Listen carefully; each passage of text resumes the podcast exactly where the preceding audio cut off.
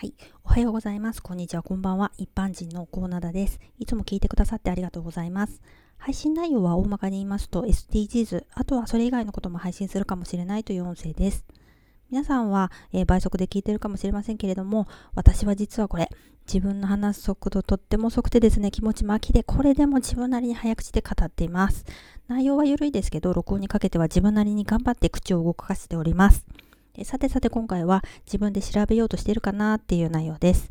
調べるってなんか聞いただけでめんどくさいって感じですよね。わかります、わかります。わかるんですけど、ちょっと思うことがありまして、え、まず調べようとしてますかっていうことなんですよね。今はちょっとスマホで調べるとか簡単にできるのに、スマホ持ってないとかそういう話ではなくてね、あの、こう調べようとしてますか？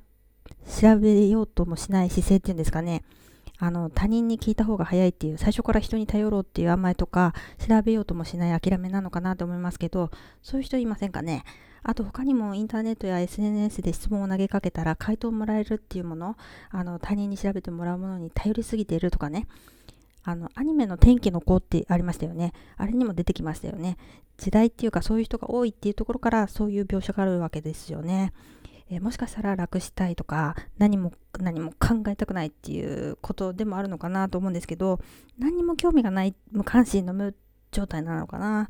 でもそうしてると性格が自己中になりやしませんかって思ったんですよ。まずは何かに興味を持ってえそこから SDGs に関心を持ってほしいって思いますね。え関心を持てばそこから調べたりしてアクションを起こせると思うんですよ。はい。では。次の配信もお楽しみに。ぜひ聞いてくださいね。じゃあまた。